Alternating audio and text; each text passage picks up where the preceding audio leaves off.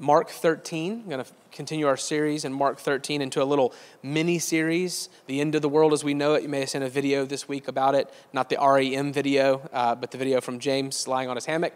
Uh, next two weeks, we're going to be looking at um, kind of Jesus' mini apocalypse um, here in Mark chapter 13. We're looking at verses 1 through 23 this morning. The verses will be on the screen. You can turn to it in your paper Bible. You can flip around as we go different texts. So, hear now the word of the Lord. And as he came out of the temple, one of his disciples said to him, Look, teacher, what wonderful stones and what wonderful buildings. And Jesus said to him, Do you see these great buildings?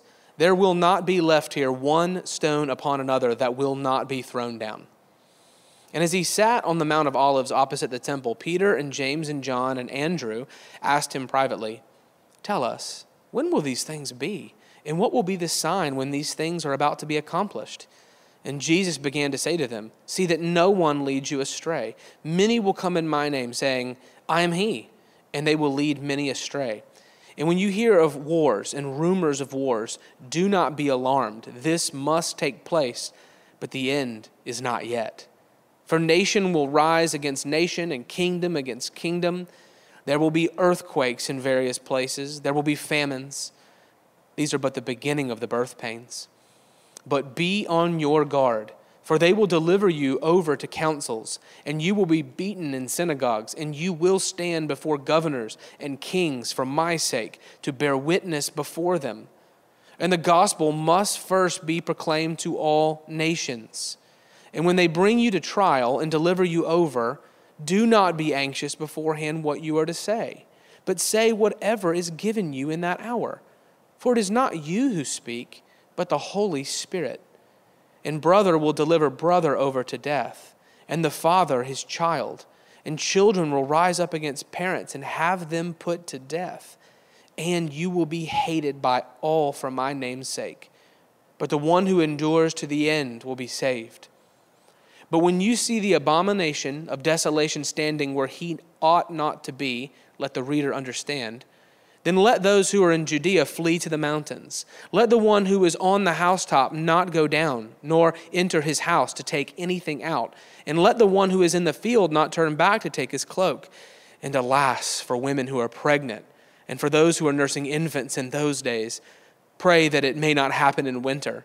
For in those days there will be such tribulation as has not been from the beginning of creation that God created until now, and never will be. And if the Lord had not cut short the days, no human being would be saved. But for the sake of the elect, whom he chose, he shortened the days. And then, if anyone says to you, Look, here is the Christ, or Look, there he is, do not believe it. For false Christs and false prophets will arise and perform signs and wonders to lead astray, if possible, the elect. But be on guard. I have told you all things beforehand. This is the word of the Lord. Thanks be to God. Thank you, Landon. Well, good morning. My name is James Walden, and I want to especially welcome you uh, to uh, this morning's time together in the Word. If you're at Riverside, um, uh, we're grateful that you're persevering with us uh, as we continue our study through the Gospel of Mark and this morning look at the Olivet Discourse, uh, the teaching, the famous teaching Jesus gives on the Mount of Olives regarding the imminent destruction of Jerusalem and the temple, as well as the end of the world as we know it. And if you're visiting with us this morning, you're checking in on the live stream, we're really glad that you're here. We hope that what you, what you hear this morning and next week will be not only interesting, but ultimately encouraging for you. And our lesson begins with the disciples coming out of the temple, praising the edifice of the temple. Um, and we should note that this is not the slack jawed awe of, of country bumpkins entering the city for the first time. Uh, this temple of Herod was impressive by any standard in the ancient world as well as the modern. These stones they were gawking at uh, were upwards of 100 tons or more. Uh, they were uh, elaborately decorated uh, white uh, uh, limestone and marble, some of them laden with gold, stacked as high as 20 stories. composing not just the temple courts, but colonnades and porticos and gates and towers and citadels. I mean, it was a small city in itself that could accommodate upwards of, of multiple hundreds of thousands of people. It was impressive, and the disciples are duly impressed by this, but Jesus is not so impressed. Do you see these great buildings? I tell you the truth, not one stone will be left on top of another. You know, I want to address here, uh, take a moment to address our children specifically. So if you have kids at home, uh, uh, children, I want to talk to you. If you want to get close to the TV, not too close to the screen, uh, I want to just address you for a moment because as a kid, it's easy to feel invisible, to feel overlooked in a world that pays attention to the big and the powerful and the important. But I want you to know that even when Jesus' disciples overlook children, and they do, Jesus does not. He sees children are important, and they're important to him. They're so important to him and his father that God's greatest honor and greatest gift he can give, his kingdom, he says he gives that to kids. You are very important in God's eyes and to give the disciples a sense of scale of importance. Right before our text this morning, there's an important observation Jesus makes while he's still in the temple. On the screen, you'll see the text from, Matthew, from Mark chapter 12, verses 41 and following. But there, Jesus observes all these people at the treasury giving their money. And a lot of wealthy people are giving stacks of $100 bills and checks for tens of thousands of dollars. It's very impressive, but Jesus is not impressed until a little old lady, a little widow, who has nothing but two copper coins, which amounts to one penny, gives it in the offering, and Jesus is blown away. He says, This woman has given the most important gift. The rest gave out of their riches.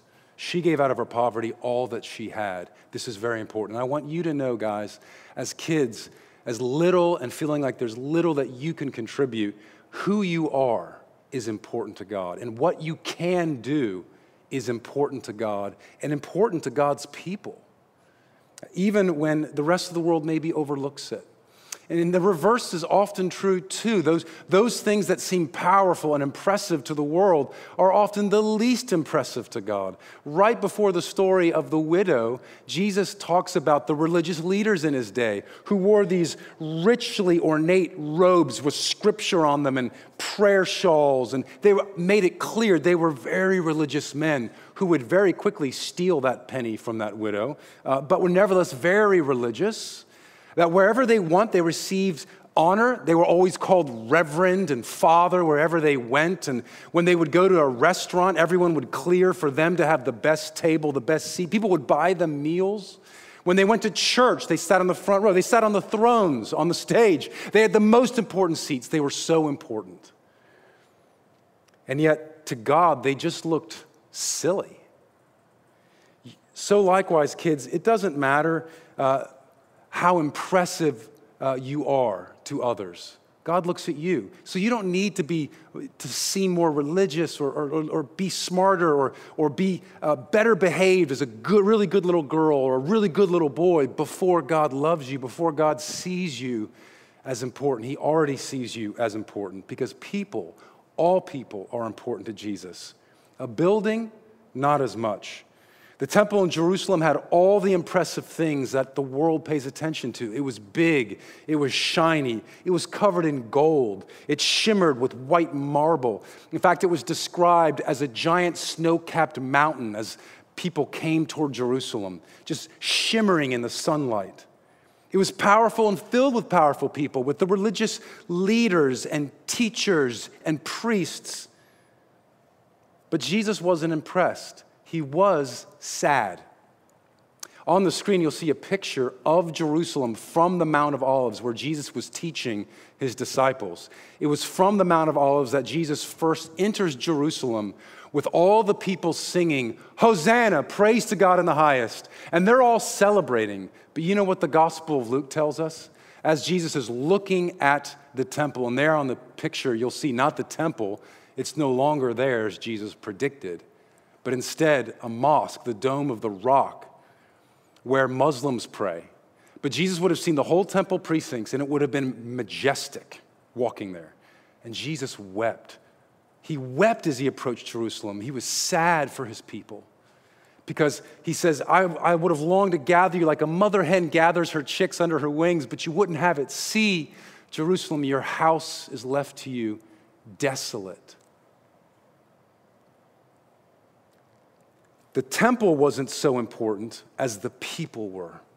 The people are important to God and to Jesus. And Jesus himself was often overlooked. He was seen as unimportant by the powerful people in Jerusalem, as weak and little and of little import. He was the stone that the builders rejected, who ended up being the most important person. Even though he looked small and like a nobody and overlooked, he was the chief cornerstone of God's whole house. And I want you to know, as kids, you are important stones in God's house. You're part of God's building, and you are important because you are connected to that cornerstone, to Jesus. He was David's kid, David's child, also David's Lord, the most important stone.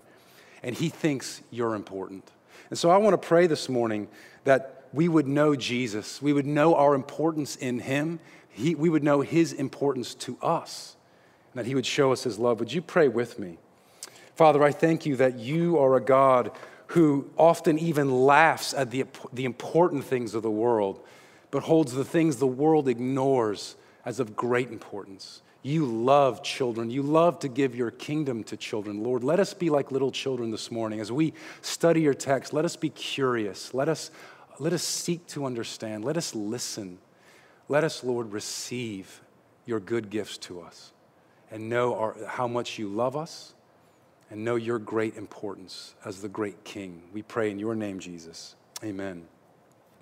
Well, the first point here that I want to look at in our text this morning is the question asked by the disciples. Let the reader understand that there are multiple questions going on here. In verse 3, as Jesus sits down at the Mount of Olives off, opposite the temple, Peter, James, John and Andrew approach him privately. They want to know more about this. This was big words, Jesus said. I'll tell you the truth, not one stone will be left on top of Herod's temple. And so they ask two questions When will these things be, the destruction of the temple? And what will be the sign uh, uh that these things are about to be accomplished or about to be finished? All things about to be finished. They're asking whether they know it or not two different questions. They may have conflated them in their mind, but they ask two different questions the destruction of the temple and the end of all things. Matthew's gospel, when he gives the account of the Olivet Discourse, makes this explicit. Matthew teases out their question with these words Tell us, this should be on the screen, when will these things be? First question. Same question that they're asked here in Mark. And two, what will be the sign of your coming and of the end of the age? Again, they likely thought these things went together, but they're asking two different questions, and Jesus answers both of them.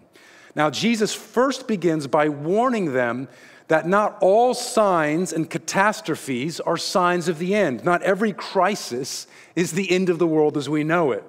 And so, the, the, the, the, kind of the third point I want to look at here is the reader needs to understand and remain calm. Look at verse 5 of Mark 13. And Jesus began to say to them, See that no one leads you astray. Many will come in my name, saying, I am he, and they will lead many astray. And when you hear of wars and rumors of wars, do not be alarmed.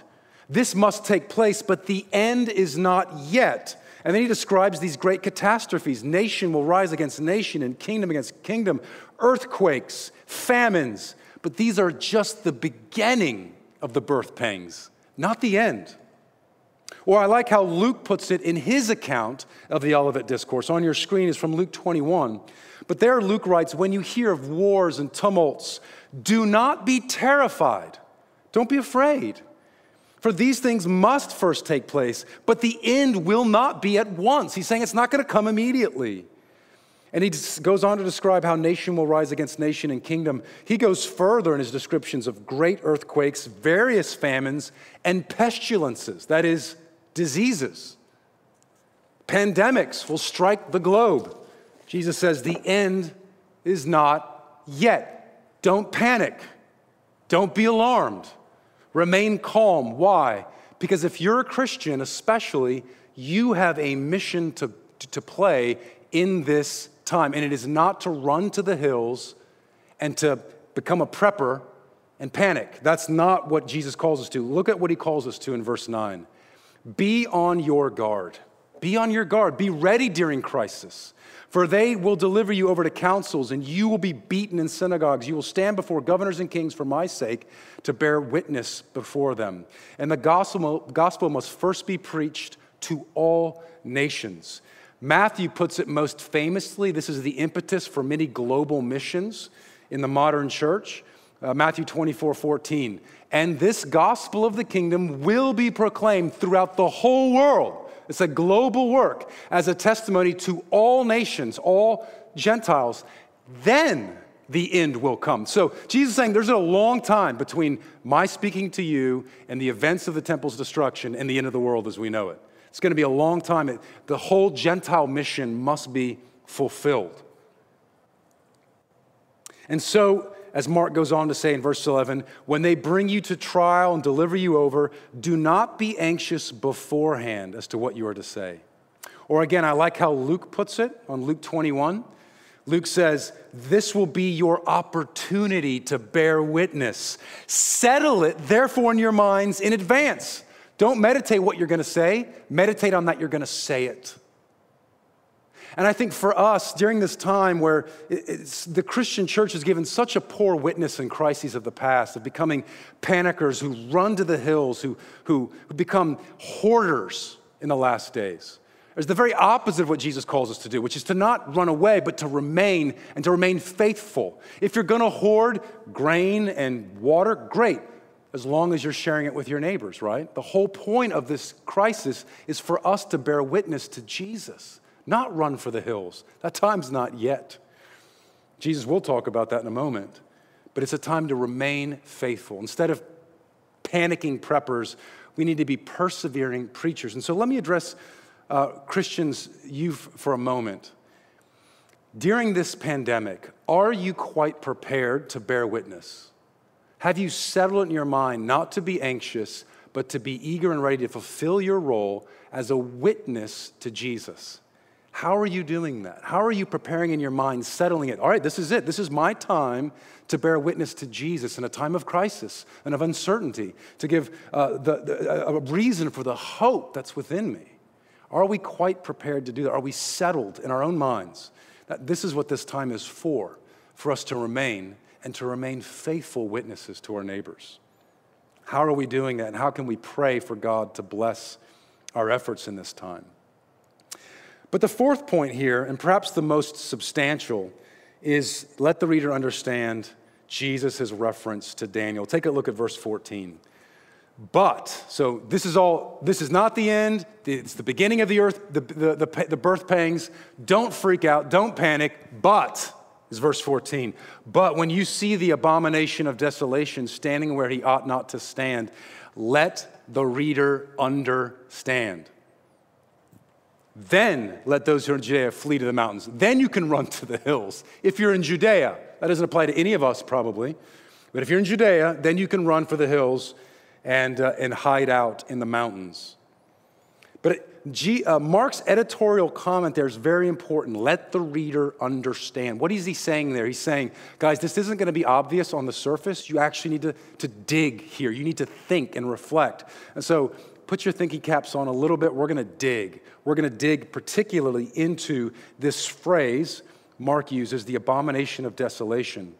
Uh, Matthew gives us an even bigger hint. He says, When you see the abomination of desolation spoken of by the prophet Daniel. So now we know where to look. And indeed, the phrase abomination that makes desolate, or the abomination of the desolator, or abomination of desolation, occurs four times in the prophecy of Daniel in 8:13, 9:27, 11:31 and 12:11. We're going to consider a few of them this morning. We'll start with the first reference in chapters 8 and 9. And I just want to read verses 24 through 27 um, as the angel Gabriel gives answer to Daniel's prayer. Daniel is in exile in Babylon, and he's asking, How long, O Lord, until you restore Israel? And this is the answer he gets from Gabriel 70 weeks are decreed about your people and your holy city to finish the transgression, to put an end to sin. That sounds pretty absolute.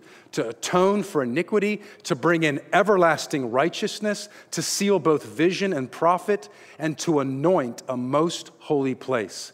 Know therefore and understand that from the going out of the word to restore and build Jerusalem to the coming of an anointed one or the coming of Messiah, a prince, there will be seven weeks. Now, weeks here in Daniel references a pattern of seven.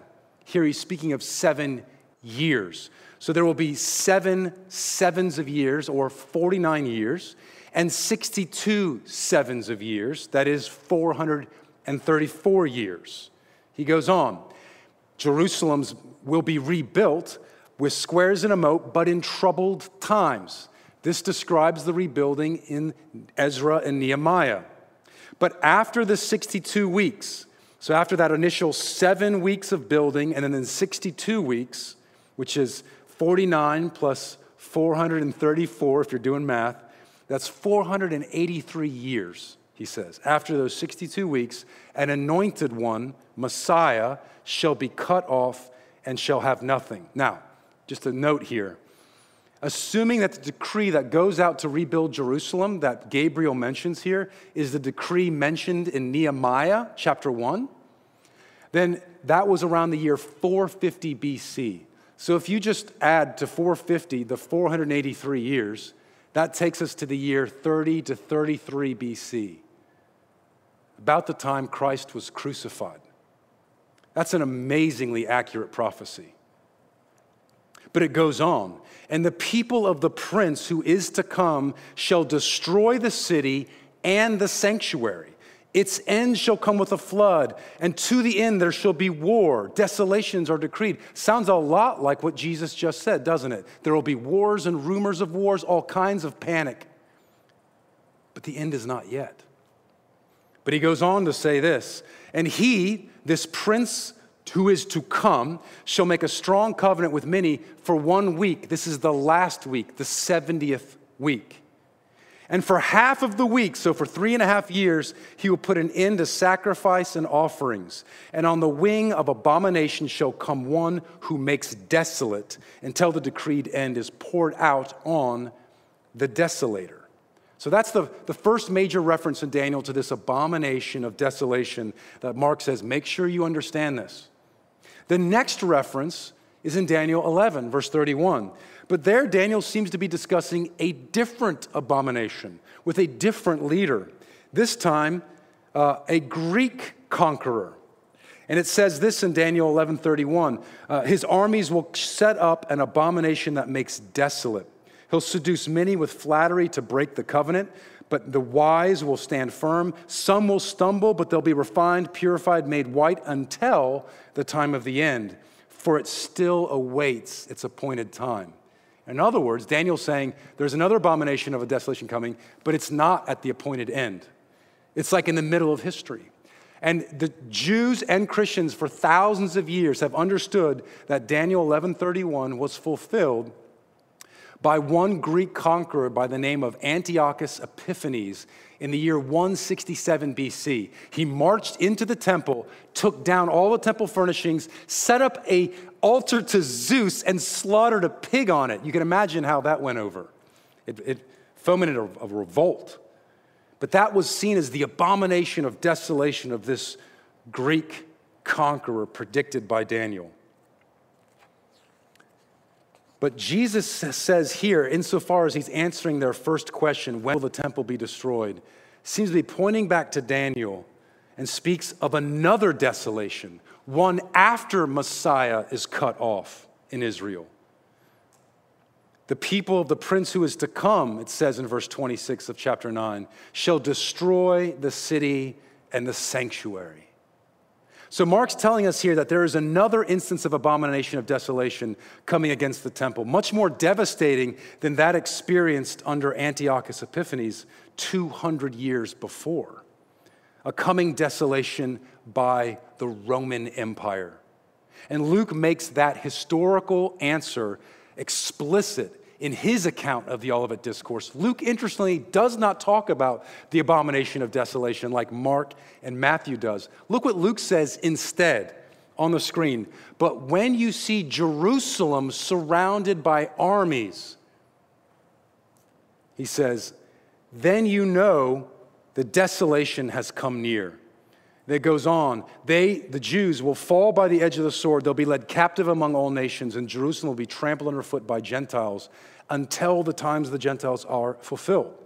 Jesus earlier predicts this in the Gospel of Luke. In chapter 19, he says, The days will come when your enemies will set up barricades. They'll surround you, hem you in, tear you down to the ground, you and your children. They will not leave one stone on another.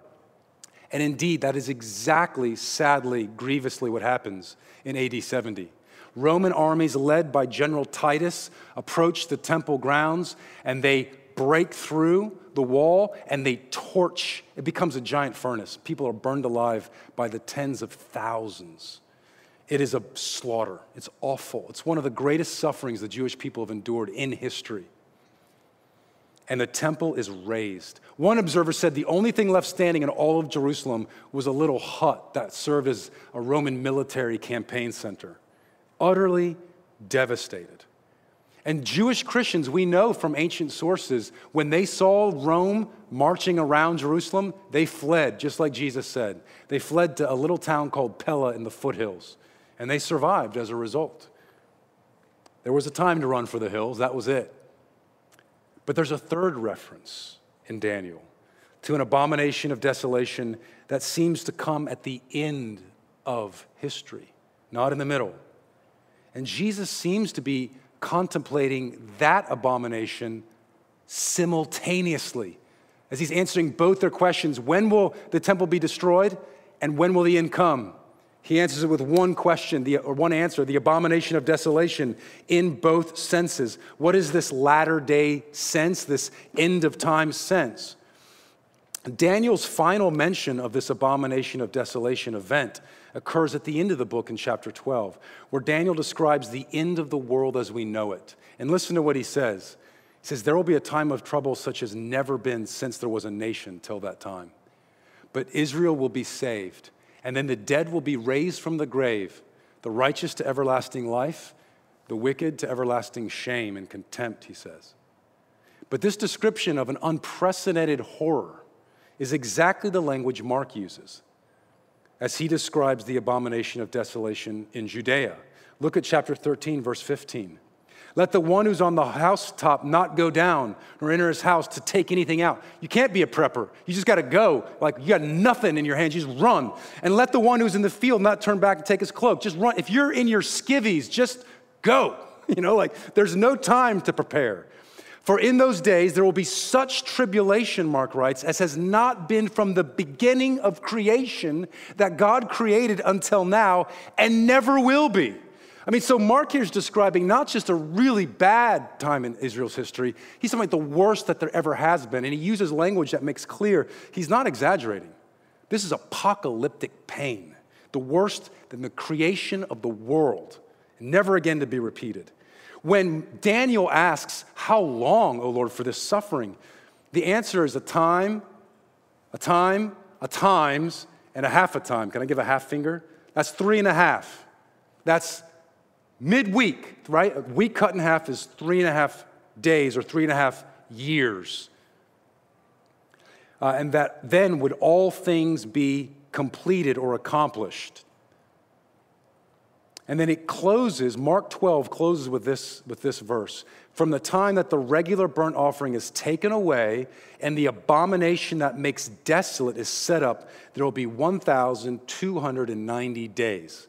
That adds up to three and a half years. The week cut in half. It's exactly what Daniel 9:27 describes. The prince who is to come will put an end to the sacrificial offerings midweek at three and a half days. Maybe this is what Jesus is referencing when he says, if those days had not been cut short, no one would survive. That the week was cut in half, I don't know for sure. But I know this Mark attaches these events of the abomination of desolation not, ex- not just to AD 70, but to the events that precede immediately his return. Look what he says in verse 24. But in those days after that tribulation, in those days that were cut short because the suffering was so great, Jesus says, Then the sun will be darkened, the moon will not give its light, stars will fall from heaven, powers will be shaken, and they will see the Son of Man coming. Matthew makes this even more explicit in case we were in any doubt. Matthew 24 says, Immediately after the tribulation of those days, the sun will be darkened, and, the Son of Man will appear in the skies. Immediately. And in Greek, the word immediately means immediately. Like there's no way you can make that mean like 2,000 years later. So clearly, Mark and Matthew are speaking out of both events the coming destruction in AD 70 under Titus and a yet future abomination of desolation that will be immediately uh, uh, uh, answered by the return of Christ. Did you remember what Luke said about the, his version of this? He says, when you see Judea or Jerusalem surrounded by armies, he says they'll fall by the edge, you'll be taken to exile. It, Jerusalem would be trampled underfoot by the Gentiles until the times of the Gentiles are fulfilled. Luke, unlike Matthew and Mark, puts a giant timestamp between the, this event, this abomination, whatever it is precisely, and until the Gentile season is fulfilled, until the mission to the Gentiles is finished. But Matthew and Mark tie them closely together. And this is exactly what the Apostle Paul says. This is such a striking resonance in 2 Thessalonians chapter 2, and this should appear on your screen. Paul's having to deal with end of times panic because the world, there was famines, there was pestilences, everyone's panicking like they are today. And Jesus and Paul says this, now concerning the coming of our Lord Jesus Christ and our being gathered together to him, I, we ask you, brothers, not to be quickly shaken in mind or alarmed. Sounds just like what Jesus said, right? Either by a spirit spoken word or a letter that claims to be from us to the, to the effect that the day of the Lord has come. Let no one deceive you in any way, for that day will not come until the rebellion comes first. The man of lawlessness is revealed, the son of destruction, who opposes and exalts himself against every so called God or object of worship, so that he takes his seat in the temple of God, proclaiming himself to be God. What is that? Well, he goes on, Don't you remember when I was still with you, I told you these things? How I wish I was there. And you know what is restraining him now so that he may be revealed in his time. I don't know what's restraining him now. I don't know who he is. Uh, for the mystery of lawlessness is already at work. There's already many antichrists in the world. Only he who now restrains it Who's that? Is that Michael? I don't know. Will do so until he is out of the way. Then the lawless one, Christians have interpreted this for 2,000 years as the Antichrist, will be revealed, whom the Lord Jesus will kill with the breath of his mouth and bring to nothing by the appearance of his coming. Do you see what Paul's doing? He says some event will take place of this man of lawlessness, this Antichrist who makes his appearance in the temple of God, an abomination of desolation and that Christ's appearance will follow immediately after this, and he will be destroyed. Whatever happened in AD 70, whatever signs were in heaven and there were claims of this, whatever atrocities took place and they were beyond telling, I know this Jesus did not appear and slay Titus or anyone with the breath of his mouth, which tells us there's a yet future abomination that Matthew and Mark are pointing us toward. What this means, guys, is we don't need to be naive. When hard things come, we can say with Jesus, that the end is not yet. As far as I know, the man of lawlessness has not been revealed. As far as I know, he's not taken his seat in the temple of God, whatever that means exactly. Paul seems to say, you don't need to panic, you shouldn't be shocked or alarmed until you see that. But I want to address everyone. Here I'm speaking to Christians, but I want to address everyone. And the final words is let the reader understand and believe in Jesus. In times of crisis, we are desperate for a Savior. We're desperate for someone to come rescue us. Whether they're the scientific experts or government officials to tell us what to do and how to behave, we need to know because we don't know. And what's become apparent in this pandemic is nobody knows. We don't know what we're doing. We don't know how to respond to this pandemic. We have very little control, we have very little understanding. And so we, we race looking for messiahs, looking for experts, looking for gurus to give us direction. And let me encourage you in this time to look to Jesus. He has been faithful in his predictions of history up to this point, and more than just his expertise, he's more than just a know it all. Jesus is a Savior. And he wants to offer you, in your anxiety, your fear, whether you're anxious about your health, you're anxious about your financial status, or the future of the economy, he wants to offer you his peace. And I can stand as a witness. I have known Jesus' power and presence in my life. I have known freedom from anxiety that's come from His blessing, His power in my life. He is a kind, gracious, meek Savior who gives rest to weary souls. And because you are important in His, in his eyes, He offers this rest to you. Would you receive it? Would you receive salvation from the one true Savior? Let me pray for us. And would you pray along with me? Heavenly Father, we thank you for your word that warns us and instructs us in advance so that we know before the day comes how to behave, how to, how to conduct ourselves. Lord, help us as the church to give good witness, that we would not be panickers, preppers, we would not flee from hardship, but we would be faithfully present in it, bearing witness to Jesus, sharing our goods with our neighbors, and sharing most important good that's been entrusted to us of all to them the gospel of Jesus. And for those of us that are scared, Lord, we're anxious, we're overwhelmed.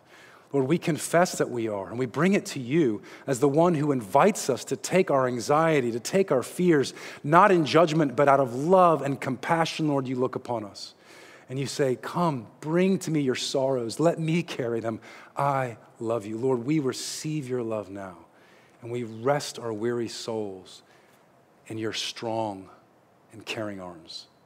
We pray this in Jesus' mighty name. Amen.